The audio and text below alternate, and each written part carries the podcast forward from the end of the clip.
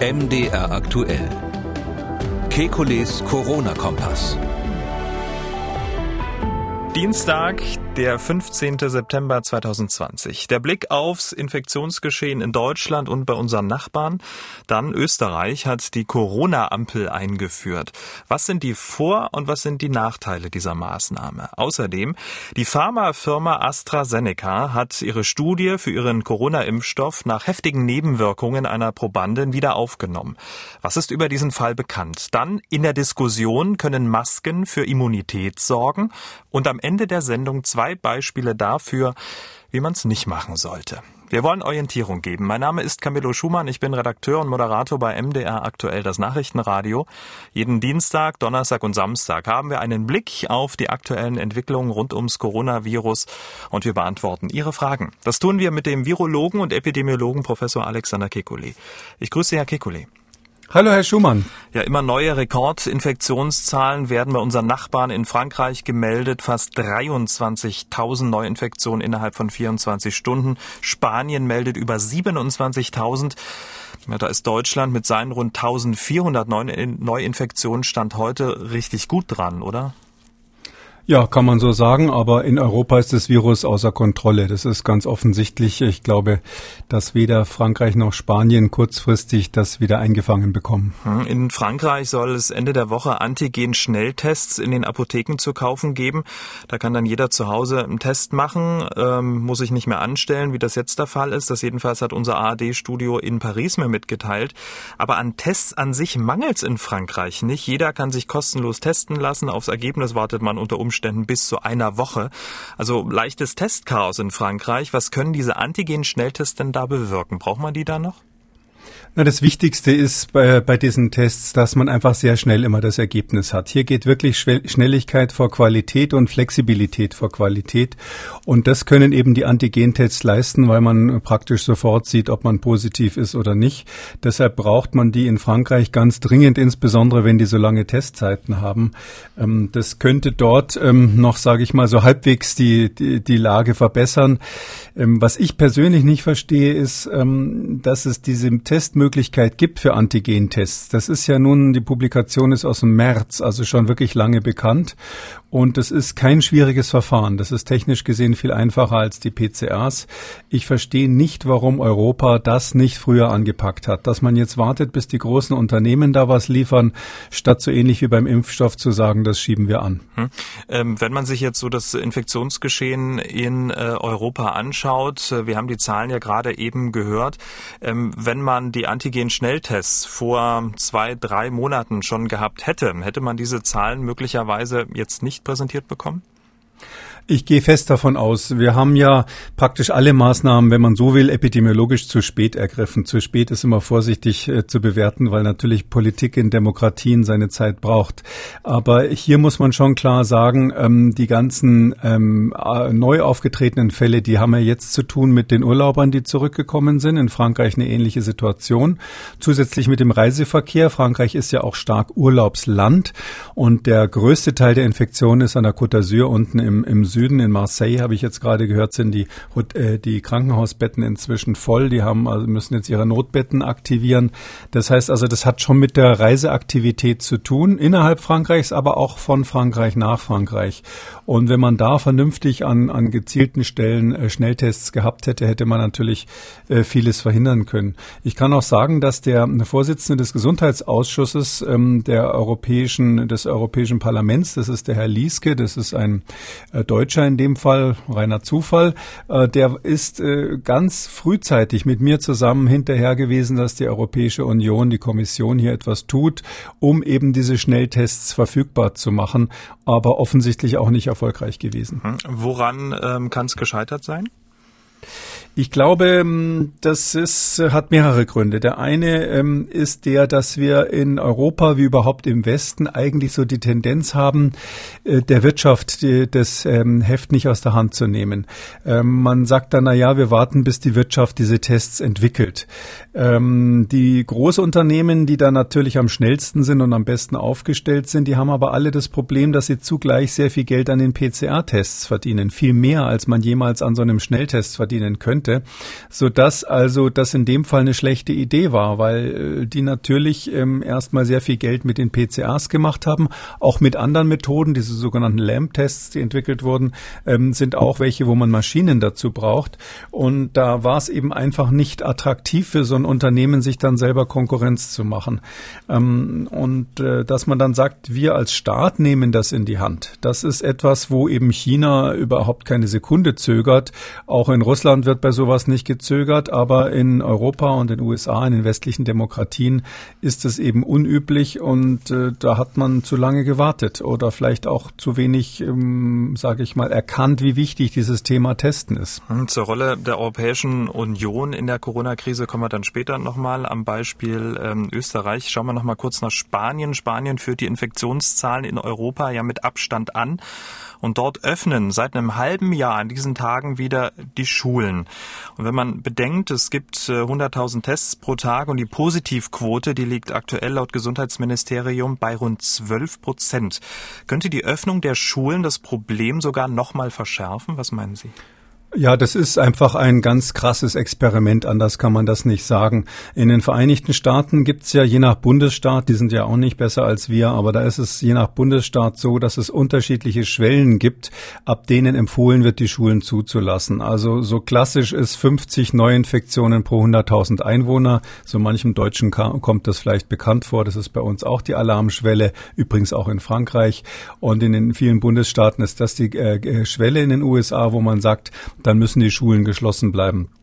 Gibt auch welche, wo das bei 100 Fällen Neuinfektionen äh, äh, im Durchschnittswert pro 100.000 Einwohner ist.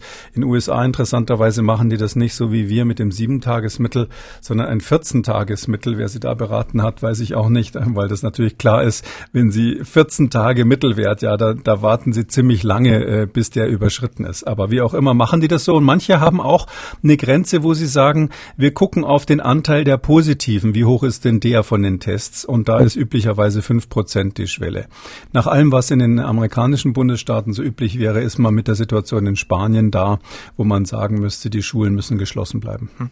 Ähm, können Sie uns erklären, warum ähm, in Spanien die Positivquote bei ähm, sagenhaften 12 Prozent liegt und in Deutschland, ich glaube, irgendwas bei 1 Prozent? Naja, wir testen eben nur negative.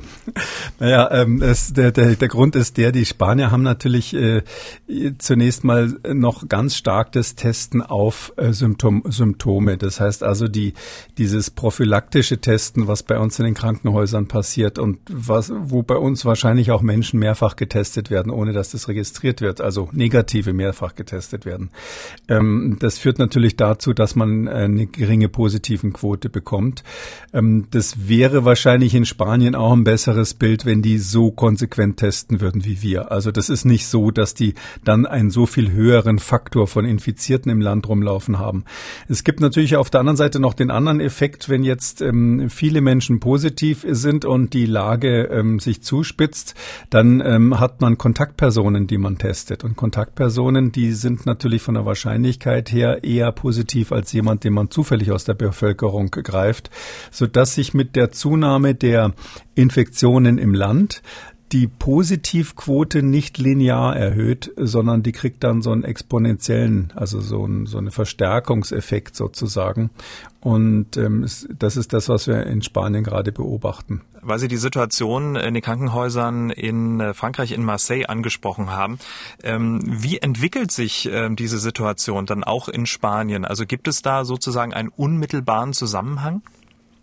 Wir sind in ganz Europa schon in der Lage, dass wir die Zahl der Positiven äh, ein bisschen entkoppelt haben von der äh, von der Ster von den Sterbefällen. Das war ja am Anfang so, wenn man sich erinnert, in, in allen Ländern, die zunächst betroffen waren, da gab es zuerst positive Fälle und dann mit einer gewissen Verzögerung kamen die Toten. Das, das ist biologisch ganz klar zu erklären.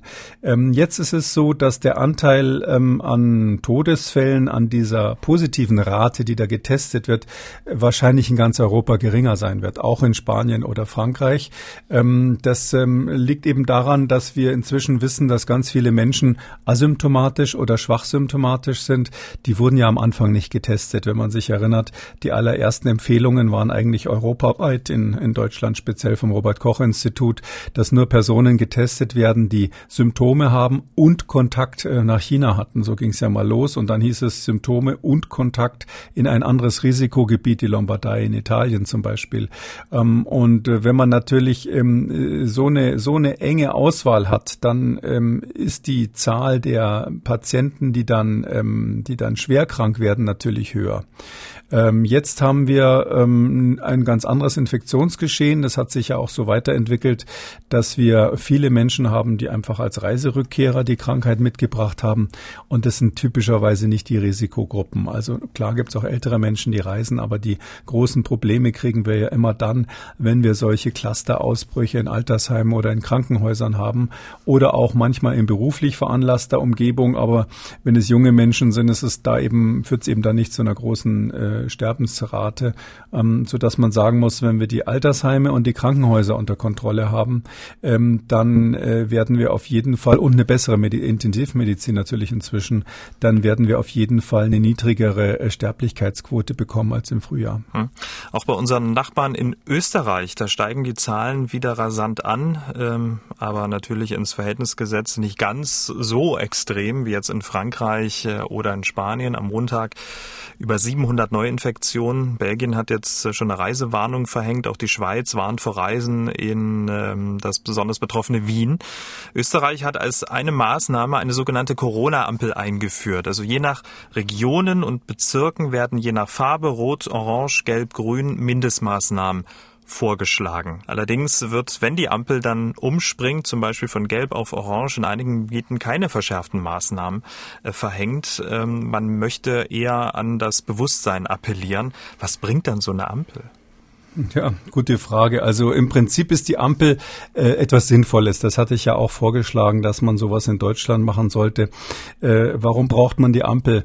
Weil man äh, unterschiedliches regionales Geschehen hat ähm, und wir in der Lage, wo jetzt nicht mehr das ganze Land, also ganz Deutschland äh, oder ganz Österreich von einer einheitlichen Corona-Welle sozusagen erfasst wird, sondern wo man eher so einzelne Ausbrüche hat, die lokal unterschiedlich sind oder Ausbruchsgeschehen hat, was unterschiedlich unterschiedlich ist, wie jetzt mit den jungen Menschen in den Großstädten, ähm, dann ist es natürlich sinnvoll, dass man dort, wo, das, äh, wo die, der Infektionsdruck groß ist, also der Anteil der Übertragungen in der Allgemeinbevölkerung hoch ist, dass man dort strengere Maßnahmen hat.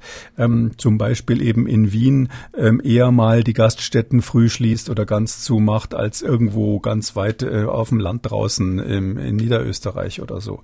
Und da, das, das ist sinnvoll und diese Idee gilt ja überall. Deshalb glaube glaube ich, das Ampelschema hat Vorteile. Der andere große Vorteil ist, ähm, bevor jetzt jeder Kreisrat selber entscheidet, oder in Österreich die Landesobmänner von den neuen Bundesländern, wenn dann jeder selber entscheidet, ähm, wie er es macht, dann ähm, kriegt man wieder so einen Flickenteppich. Dann führt es dazu, dass die Menschen von A nach B fahren in ein anderes Bundesland und plötzlich ganz andere Regeln gelten.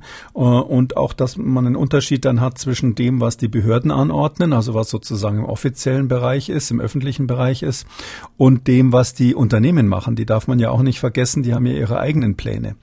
Und deshalb ist, hat eine Ampel halt den Vorteil, dass sich alle danach richten, die Unternehmen in dieser Region, alle Gemeinden und so weiter.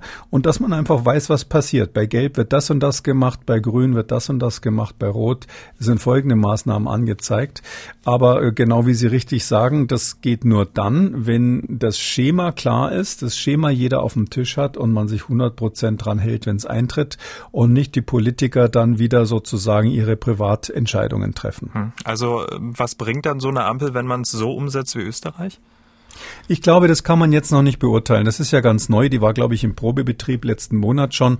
Ähm, und jetzt ähm, geht es mal allgemein los. Ähm, das Problem in Österreich ist, dass es eine Riesenkommission, diese Ampelkommission, wie Sie die genannt haben, die festlegt, äh, auf welcher Farbe die jetzt nun stehen soll in den einzelnen äh, Bundesländern. Da sitzen also aus jedem Bundesland jemand drinnen, aus der Bundesregierung, glaube ich, fünf Leute und dann noch fünf Wissenschaftler. Und was dann am am Schluss rauskommt, äh, kann eine ganze Weile dauern, bis, bis, bis sich das umsetzt. Das andere, was man berücksichtigen muss, die haben natürlich auch nur die Daten auf dem Tisch, die ein, zwei Wochen alt sind, weil die ganzen Meldezeit natürlich, Meldeverzögerung und so weiter dazu führt, dass wir nie einen ganz aktuellen Stand haben. Andererseits, wenn die was empfehlen, dann glaube ich schon, dass sich das einspielen kann, dass dann die Politiker nach und nach in Erklärungsnot kommen, wenn sie sich nicht dran halten. Und deshalb kann ich mir schon vorstellen, dass dieses Ampelmodell, wenn es dann mal eingelaufen ist, ähm, tatsächlich was bringt und so ein bisschen die Politiker äh, in den einzelnen Gebieten des Landes zur Disziplin ruft. Okay, also der Ampel in Österreich jetzt einfach mal ein bisschen Zeit geben. Man muss sich da äh, ja so ein bisschen reinfinden. Das muss sich alles zurechtruckeln. Und wer denn vielleicht, weil auch gerade das Thema Daten ähm, gefallen ist, wäre denn so eine Ampel vielleicht für ganz Europa mit einheitlichen Daten, einheitlichen Maßnahmen vielleicht auch eine Idee, jetzt aktuell für die Corona-Krise, aber vielleicht auch für andere Krankheiten, andere Pandemien? Ja, also ich halte es auf jeden Fall für sinnvoll, solche ähm, Ampelschemata, ich glaube, wir haben hier auch schon mal drüber gesprochen, die haben wir ja vor Jahrzehnten schon in unsere Pandemiepläne reingemacht. Ähm, das ist einfach sinnvoll, wenn man verschiedene Entscheidungsträger auf verschiedenen Ebenen hat. Dann, dann hat man eine Fachkommission, die legt sozusagen mal das Schema fest. Ähm, und ähm, da ist es ganz wichtig, dass man natürlich flexibel ist und das könnte man klar europaweit machen. Ähm, und man entbindet dann in gewisser Weise äh, das Gesundheits Gesundheitsamt in der letzten Provinz davon, äh, von Fall zu Fall zu entscheiden, was jetzt nun sinnvoll ist und was nicht, während äh, gerade der Landrat ihm im äh, Nacken sitzt. Ähm, deshalb hätte ich mir eine Euro stärkere europäische ähm, Führung und auch Steuerung des ganzen äh, Covid-19-Problems von Anfang an äh, gewünscht. Das ist wirklich sehr, sehr schade, dass von der Europäischen Kommission aus Brüssel da eigentlich praktisch nichts gekommen ist. Hm. Und ähm, sehen Sie denn Anzeichen, dass da ein Umdenken stattfindet? Wie wird das auch mit Kollegen diskutiert? Also mm, kaum einer weiß ja, dass es tatsächlich bei der Europäischen Kommission ähm, eine Corona-Kommission ähm, gibt, so eine Beraterkommission von sechs Personen, wo also zwei sogar aus Deutschland kommen. Äh, Frau von der Leyen hat das dann irgendwann eingerichtet. Ähm, ich habe bis jetzt noch nie gehört, was die für Empfehlungen abgegeben haben. Ähm, ich glaube auch nicht, dass das sehr weit führt. Also wenn man sich jetzt so die, die medizinischen Seiten der Europäischen Kommission anschaut, da stehen so ein paar Schmunzler drauf, die möchte ich jetzt gar nicht zitieren. Ähm, das ist so, das Thema ist für die offensichtlich nicht im Fokus oder vielleicht sogar abgefahren, weil sie das Gefühl haben, wenn wir jetzt den äh, Mitgliedstaaten hier auch noch reinreden, was sie zu tun haben, wo die Probleme haben, ihre eigenen Bundesländer, sofern es Bundesstaaten sind, unter Kontrolle zu bekommen oder in Frankreich die Departements, ähm, ich glaube, da Europa hat so viele Probleme, dass im Moment das ein bisschen überzogen wäre, jetzt aus Brüssel aus gesehen, das sich auch noch auf die Tagesordnung zu setzen. Hm, aber ähm, gut, Probleme hin oder her, die sind ja zum Lösen äh, gedacht, ähm, die Probleme. Und was äh, kann es keinen besseren Anlass geben als eine weltweite Pandemie? Würden sich denn wünschen, dass man sich ähm, gerade mit Blick in die Zukunft, das muss ja nicht der Herbst sein, aber das kann ja vielleicht nächstes Jahr sein, ähm, dass man sich, äh, was solche Ampelpläne beispielsweise angeht, nochmal zusammensetzt? Ja, das wäre dringend notwendig. Wir hatten die Diskussion in Europa ja zuletzt, ähm, also wir hatten sie mehrmals, aber zuletzt nach dem äh, Ebola-Ausbruch in Westafrika. Damals war es so, dass ich wirklich mehrfach in Brüssel war und wir beraten haben, damals noch von der Schutzkommission, die ja die Bundesregierung damals beraten hat, aus, was man machen kann, um bei künftigen Ausbrüchen eben sowohl in Europa als auch außerhalb schneller re zu reagieren, konzertierter zu reagieren, besser aufgestellt zu sein. Ich möchte nicht wissen, wie viele Pläne da in den Schubladen liegen. Es gibt auch ein europäisches Krisenreaktionszentrum, von dem habe ich bis jetzt auch noch gar nichts gehört. Ähm, das ist eingerichtet. Die haben da so ein ganz tolles Lagezentrum, ähm, tatsächlich dort in Brüssel im, im Untergeschoss. Ähm, aber äh, das sind alles Pläne, die sich jetzt in dieser Krise noch nicht, sage ich mal, umgesetzt haben. Ich würde mir sehr, sehr wünschen, dass wir das für die Zukunft hätten. jetzt mal so ganz praktisch gesehen, ja. Es gibt ja auch Länder, die haben Schwierigkeiten, so viel zu testen wie wir in Deutschland. Ähm, und am Anfang einer, eines Ausbruchs, eines solchen Ausbruchs ist es ja immer so, dass man ein großes Labor dafür braucht. Ähm, so Schnelltests kommen dann irgendwann, aber die haben sie nicht am ersten Tag. Äh, und ähm, diese Laborkapazitäten schnell dahin zu bringen, wo vielleicht ein Mitgliedsstaat in Not ist, selbst das ist ja noch nicht vorgesehen. Wir haben ein paar Laborkontakte Hilfscontainer, die wir hier und da mal in ärmere Länder der Welt gebracht haben, wenn dort Ausbrüche waren. Aber ähm, es gibt keine äh, konzertierte, keinen Plan, wie sich Europa zum Beispiel gegenseitig hilft bei einem solchen Ausbruch. Wenn das jetzt in einem Land passieren würde, wo man weniger Möglichkeiten als in Italien, Spanien oder Deutschland hat. Hm. Gut, wir sind gespannt, welche europäische Antwort es auf die Corona-Krise und künftige Krisen geben wird. Wir müssen noch einen kurzen Blick ähm, nach Israel wagen. 4000 Fälle pro Tag, auch dort wieder extrem hohe Zahlen und Israel hat wieder eine Lockdown verhängt. Drei Wochen soll er gelten. Die Maßnahmen sehen die Schließung von nicht äh, lebensnotwendigen Geschäften wie auch Schulen vor. Außerdem soll der Eintritt zu Synagogen, anderen Gotteshäusern stark eingeschränkt werden oder auch ganz untersagt werden. Restaurants, die dürfen nur noch außer Haus verkaufen. Menschen dürfen sich nicht weiter als 500 Meter von ihren Wohnungen entfernen. Da bekommen wir das Gefühl eines Déjà-vus. Ähm, in Israel passiert das, wovor wir uns ähm, fürchten. Was hat Israel falsch gemacht? Ja, ich glaube, das kann man nicht deutlicher formulieren. Es ist so, dass das quasi das Mahnmal ist. Das ist das Menetekel, was wir uns ansehen müssen. Das kann uns auch passieren. Israel hat eben keine klare Steuerung. Ja, dort ist es sehr stark politisch entschieden. Äh, äh Bibi Netanyahu hat eben ähm, äh, aus politischen, wirtschaftlichen Gründen alles wieder aufgemacht. Dann äh, gab es fürchterliche Ausbrüche in mehreren Schulen. Ähm, insgesamt hat die Bevölkerung dadurch das falsche Signal bekommen nach dem Motto, die Krise ist jetzt vorbei. Und das wird ganz, ganz schwer, wenn jetzt ähm, in dieser ähm, Situation wieder zugemacht wird, weil die, die Akzeptanz für diese Maßnahmen ist bei dem, einem Großteil der äh, israelischen Bevölkerung überhaupt nicht mehr da. Gut, jetzt dieser Lockdown, der ist so ein bisschen Lockdown-light, das muss man vielleicht dazu erklären. Es ist nämlich so, dass ab Freitag, der, am Freitag ist ja in, in, im jüdischen Rosh Hashanah, also das äh, Neujahrsfest, ähm, und ähm, da wird sowieso alles zugemacht. Und ich glaube, die haben 14 Tage haben sie normalerweise Schulferien da. Diese Veranstaltung geht quasi am Freitagabend los und jetzt wird also am Mittwoch zugemacht. Also es ist nicht ganz so krass, wie es klingt mit dem Lockdown, aber trotzdem, äh, sie haben halt die Schulferien vorgezogen und sie haben vor allem überhaupt keinen Plan, wie es danach weitergeht. Also es ist sozusagen ein Lockdown ohne Exit-Strategie und da, da haben Sie völlig recht, da muss man wirklich ein Déjà-vu haben. Ähm, das war ja in ganz Europa so ähnlich. Und warum, äh, weil Sie eingangs gesagt haben, das könnte uns auch äh, drohen, warum?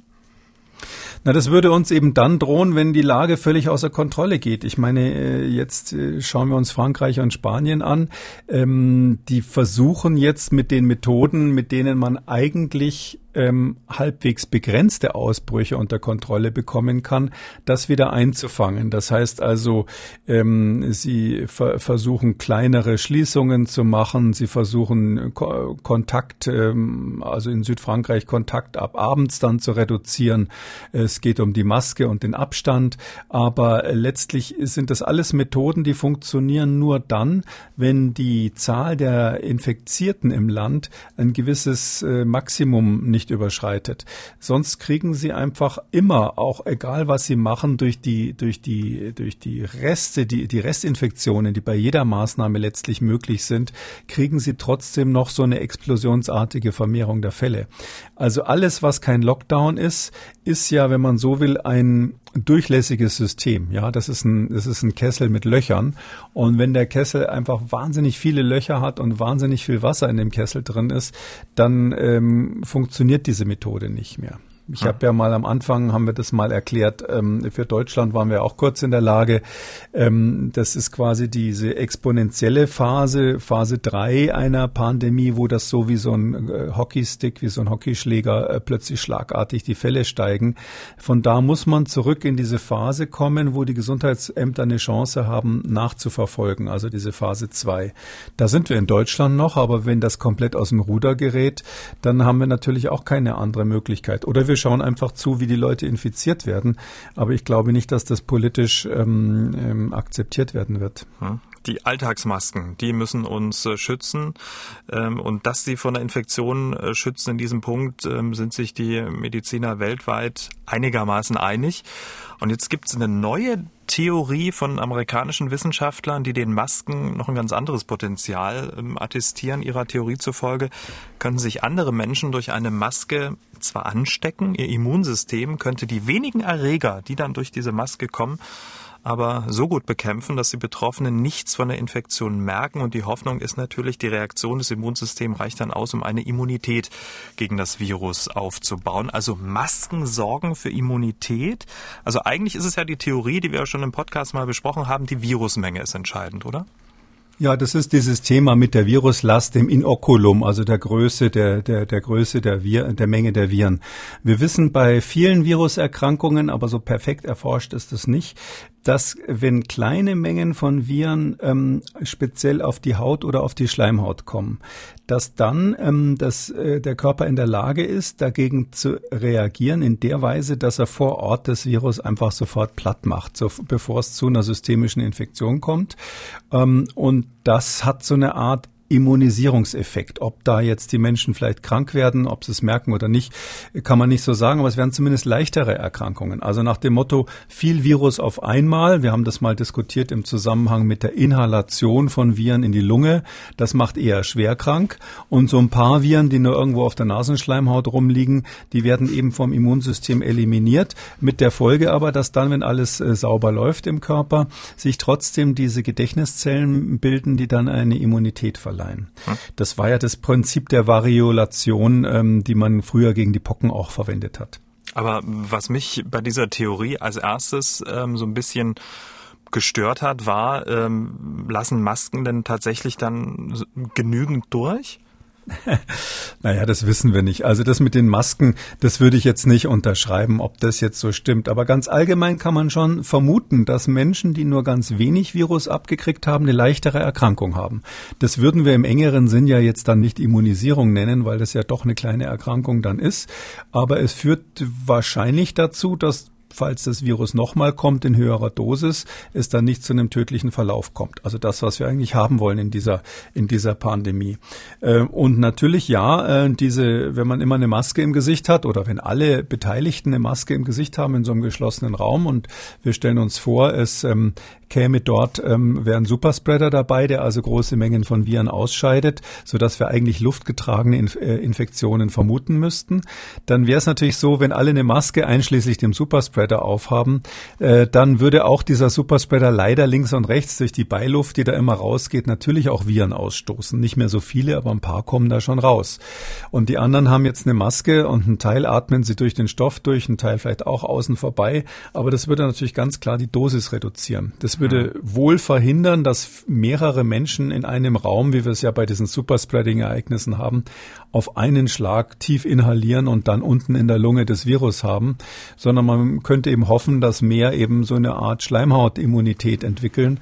Ähm, und das würde ins Bild passen. Also man muss dazu sagen, das ist äh, virologisch wilde Spekulation, ja, aber es wäre zumindest plausibel. Drum war ich, also ich war ja bis jetzt immer etwas vorsichtig, das äh, ausführlich zu formulieren. Aber ähm, da hat ja kein geringer, geringerer als Tony Fauci, der berühmte amerikanische Immunologe und Regierungsberater, der hat das ja auf den Plan gebracht, diese Idee. Und drum äh, redet jetzt, glaube ich, äh, reden viele Menschen auf der Welt darüber. Hm. Die Wissenschaftler, die schränken ja aber auch ein, um unsere Hypothese zu überprüfen, brauchen wir weitere Studien, die den Anteil der asymptomatisch Infizierten in Gegenden mit und ohne Alltagsmasken vergleichen. Also ähm, ne, das muss man dem ja schon gegenüberstellen. Ja. Das wäre, das könnte man machen. Ich glaube, das äh, wird man so nicht rauskriegen. Also solche Studien wird es nicht geben, die das wirklich sauber wissenschaftlich belegen, weil die Alltags Alltagsmasken, haben Sie jetzt gesagt, die sind ja nun wiederum andere als der klassische Mund-Nasenschutz, den man im OP aufhat. Und jede Maske ist ein bisschen anders. Selbst bei den OP-Mundschutz ist es so, dass manche eben äh, qualitativ besser sind oder besser sitzen und solche Dinge. Ich glaube, da kommt man nicht weit. Man muss auch eine Warnung aussprechen. Und zwar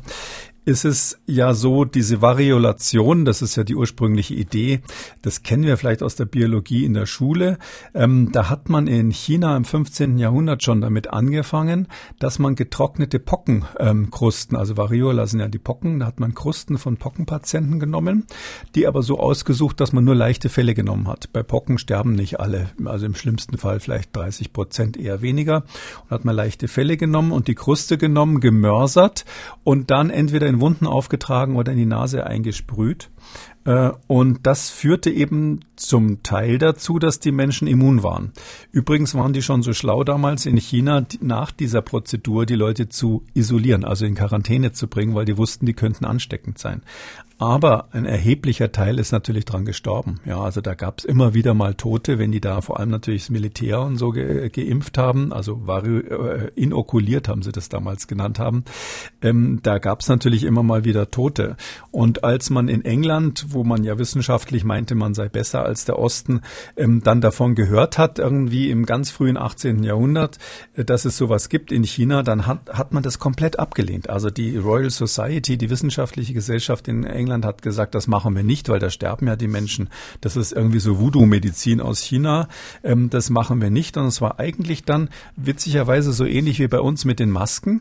Das war so eine, äh, so eine Basisbewegung von Menschen aus England, die, äh, die, die Pocken waren ja da, die gesagt haben, nein, wir wollen das machen. Und die haben dann selber angefangen, quasi illegal gegen die Empfehlung der obersten äh, wissenschaftlichen Gesellschaft mit diesen Variolationen.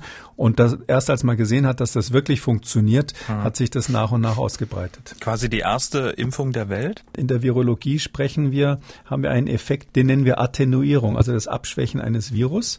Und ähm, solche attenuierten, abgeschwächten Viren, die man zum Beispiel erhitzt hat, die kann man als Impfstoff verwenden. Das ist, wird, wurde auch später viel gemacht.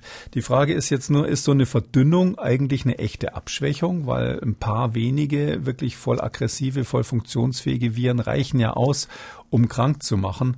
Und da ist wissenschaftlich, das ist wirklich, obwohl es uralt ist, nicht besonders gut erforscht. Also ähm, ähm, Louis Pasteur hat in Paris ja bekanntlich einen Jungen, diesen Wilhelm Meister, äh, geimpft, nachdem er von einem tollwütigen Hund gebissen wurde.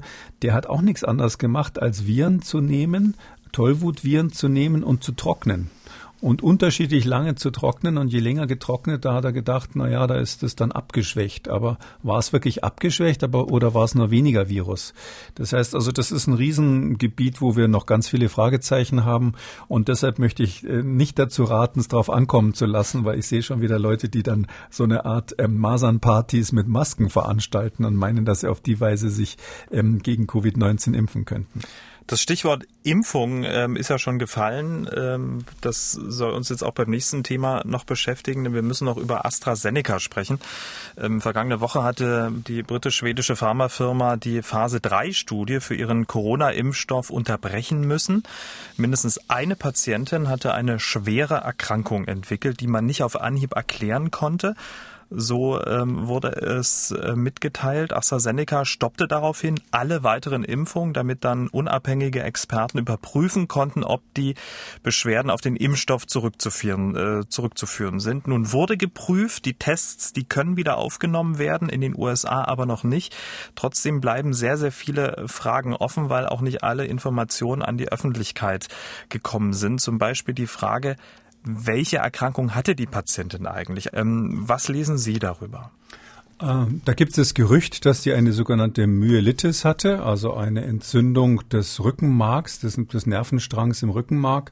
Äh, da kriegt man Muskelschwäche der Arme und Beine unter Umständen bis hin zu schweren Lähmungen.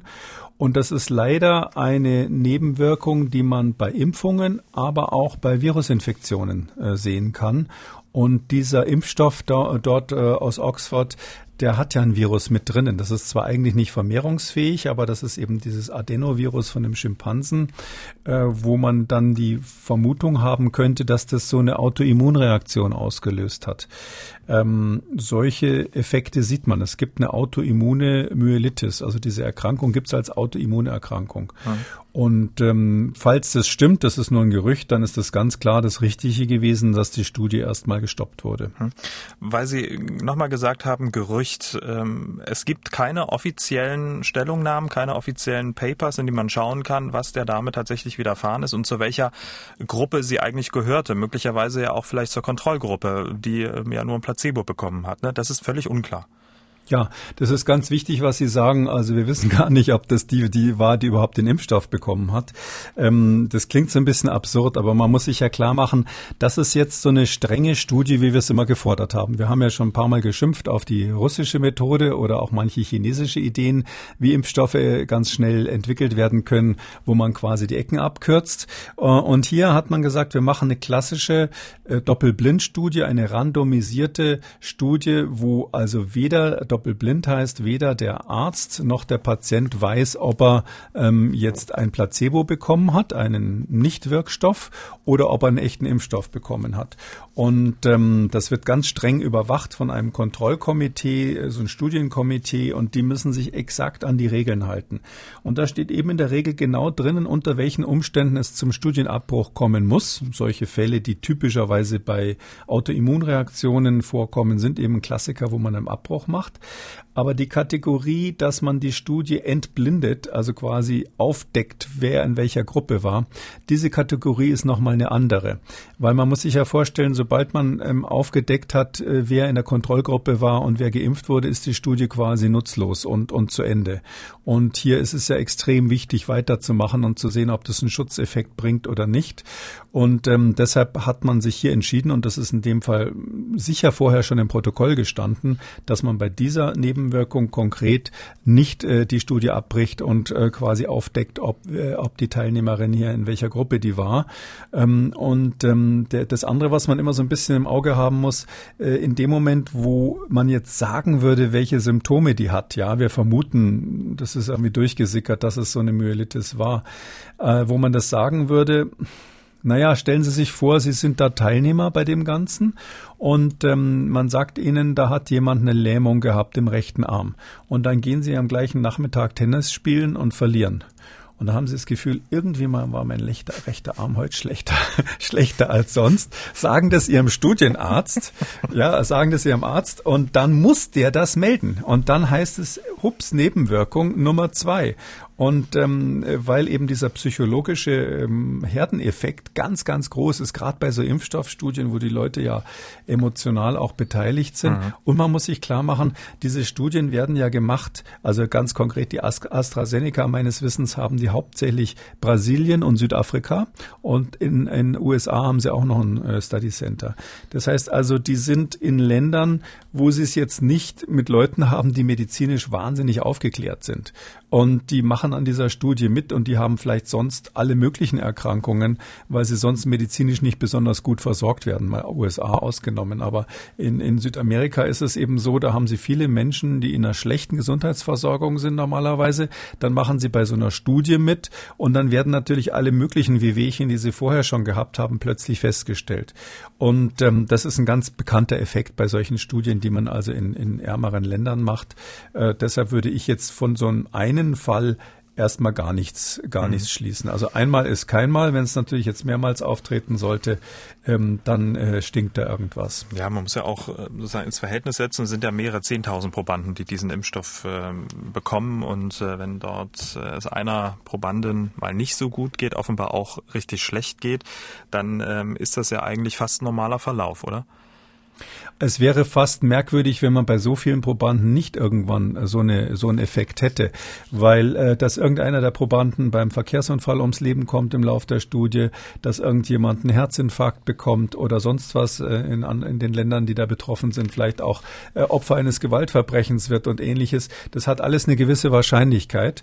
Und ähm, jetzt ist die Myelitis keine häufige Erkrankung, muss man schon sagen. Das ist eine sehr, sehr seltene Erkrankung, aber man hätte die wahrscheinlich nicht zum Studienabbruch ähm, als zum Anlass genommen, wenn es nicht so wäre, dass wir wüssten, dass so eine Erkrankung typischerweise eben autoimmun sein kann. Hm. Und noch kurz ähm, der Hinweis darauf, weil ja die ganze Welt äh, auf den Impfstoff wartet und natürlich jeden einzelnen Schritt ähm, überwacht. Auch die Medien haben ein Auge drauf.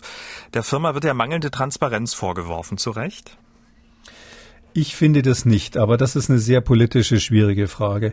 Ich persönlich finde, ähm, man muss hier auch in dieser angespannten Situation, wo viele Leute einfach äh, mit den Nerven am Ende sind, muss man trotzdem sagen, wir machen das kaltblütig professionell wie immer.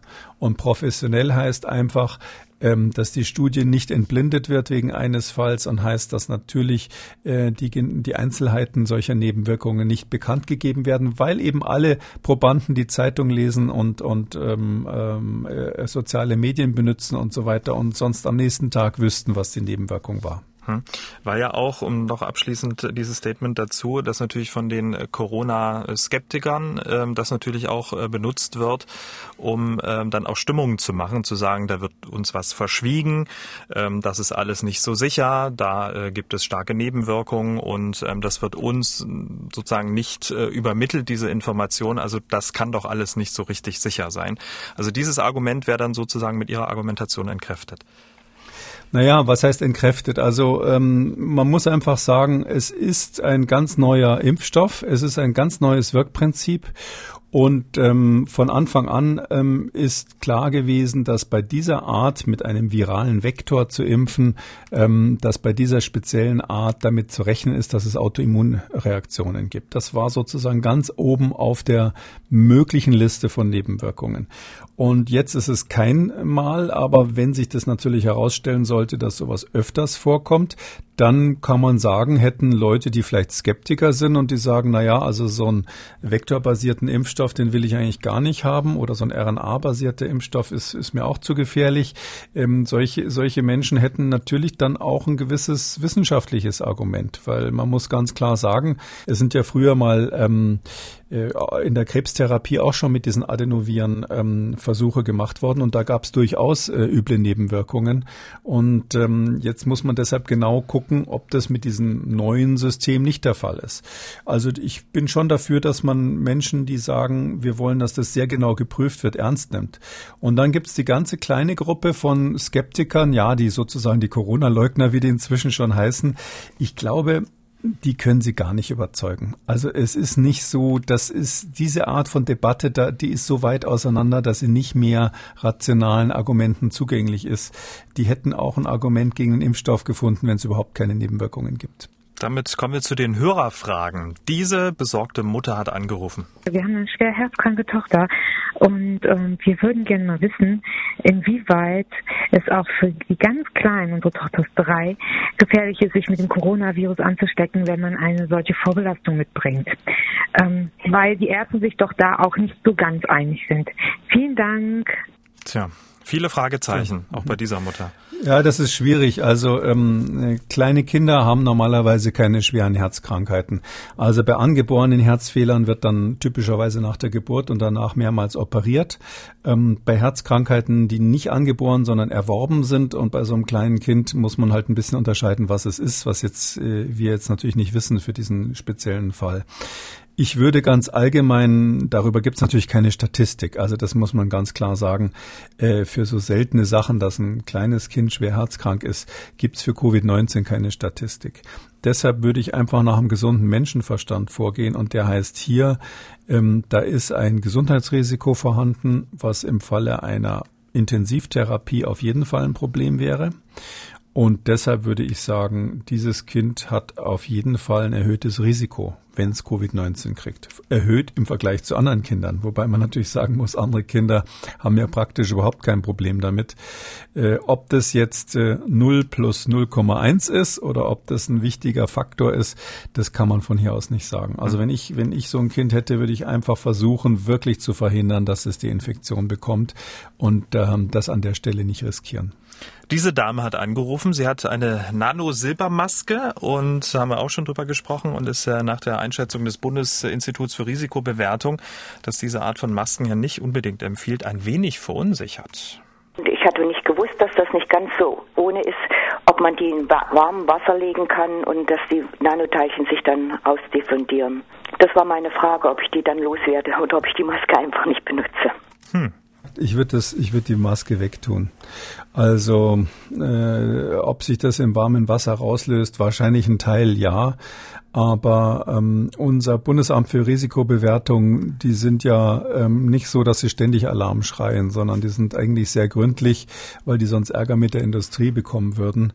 Und wenn die sich einmal so deutlich positionieren, dass sie sagen, das Inhalieren solcher Mikro-Nano-Silberpartikel könnte gefährlich sein, ähm, dann würde ich das mal ernst nehmen. Das sind ja die gleichen Leute, die zum Beispiel festgestellt haben, dass diese äh, Weichmacher äh, in den Babyflaschen schädlich sind und dass man das nicht behalten soll. Und die werden ja jetzt normalerweise auch nicht mehr benutzt. Drum glaube ich, ist das sicherlich ein vernünftiger Ratschlag und er ist auch plausibel. Damit sind wir am Ende von Ausgabe 108 und ich habe es ja eingangs schon gesagt, am Ende gibt es zwei Beispiele dafür, wie man es nicht machen sollte. Das erste Beispiel ähm, ist das einer mutmaßlichen Superspreaderin in Garmisch-Partenkirchen, eine 26-jährige ähm, Amerikanerin. Die soll dem zuständigen Landratsamt zufolge wegen Erkältungssymptomen einen Corona-Test gemacht haben. Noch bevor sie das Ergebnis erhielt und trotz Quarantäneanordnung soll sie aber mehrere Kneipen besucht und dabei auch zahlreiche weitere Menschen angesteckt haben. Einen Musterfall von Unvernunft hat das Bayerns Ministerpräsident Markus Söder genannt. Und und ähm, Herr Kikuli, Unvernunft ist auch das Stichwort ähm, für den Fall an einer Uni in den USA. Ne? Dabei hatte man sich doch so große Mühe gegeben. Ja, das ist ganz klasse. Wir, wir vergeben jetzt einmal im Monat die Corona-Krone. Also ähm, das ist so, dass in, an der Uni von Illinois haben die eigentlich da in Urbana haben die was äh, ganz Tolles gemacht. Äh, und zwar haben die ein, ein ganz super System, ich bin richtig neidisch drauf, entwickelt, wie sie dort alle ihre Studenten testen. Die haben Testzelte aufgestellt. Die Studenten müssen da regelmäßig durchgehen, kriegen in kürzester Zeit ihr Resultat. Die haben so einen Spucketest entwickelt, äh, der den Vorteil Vorteil hat, dass es viel weniger Material verbraucht und auch sehr schnell geht haben da 25 äh, Labortechniker ständig im Einsatz gehabt, hatten 20 äh, Zelte mit 200 Helfern. Und wenn die Studenten nicht beim Testen waren, dann war das so geschaltet, dass sie mit ihrer Karte, mit der sie auf dem Campus in die Häuser reinkommen, einfach nicht mehr reinkamen. Diese, diese elektronischen Karten, ID-Karten wurden blockiert. Und dieses super System hat trotzdem dazu geführt, dass am 31.08., jetzt vor gut zwei Wochen, an einem Tag 230 Infektionen waren. 230. Raten Sie mal warum. Ich weiß es ja. Sie können es unseren so. Hörern sagen. Ähm, und zwar, es, es, gab ein paar Studenten, die ähm, sich jetzt nicht um ihr Ergebnis geschert haben und feiern gegangen sind. Genau, die haben positiv, das ging auch noch auf die App, ja, die haben aufs Handy das geschickt bekommen, haben gemeldet bekommen, dass sie positiv sind und sich in Quarantäne begeben sollen. Dann kamen sie natürlich von dem Tag an nicht mehr in die Universitätsgebäude rein, waren sofort gesperrt, aber in die Kneipen und auf die Partys konnten sie noch gehen und da haben sie das Virus verteilt. So ähm, unterhaltsam, dass er auch klingt, ähm, was da in Garmisch-Partenkirchen passiert ist und an dieser Universität, aber so einen ernsten Hintergrund hat es ja auch, weil es kann am Ende ja dazu führen, ähm, dass Menschen im Krankenhaus landen. Ne? Nee, man muss natürlich immer klar dazu sagen, das nicht mal einen Spaß zu machen, vor allem wenn der emotionale Druck jetzt im Laufe der Zeit dieser Pandemie natürlich gestiegen ist. Aber wir haben es immer noch mit einer tödlichen Erkrankung, potenziell tödlichen Erkrankung zu tun. Und ich kann wirklich nur immer an alle appellieren, die damit zu tun haben, dass das weiterhin ernst genommen wird. Vielen Dank, Herr Kekulé. Wir hören uns dann am Donnerstag wieder. Gerne, bis Donnerstag, Herr Schumann. Sie haben auch eine Frage, dann äh, schreiben Sie uns an mdraktuell-podcast.mdr.de oder rufen Sie uns an 0800 322 00 0800 322 2200. MDR aktuell. Kekules Corona-Kompass.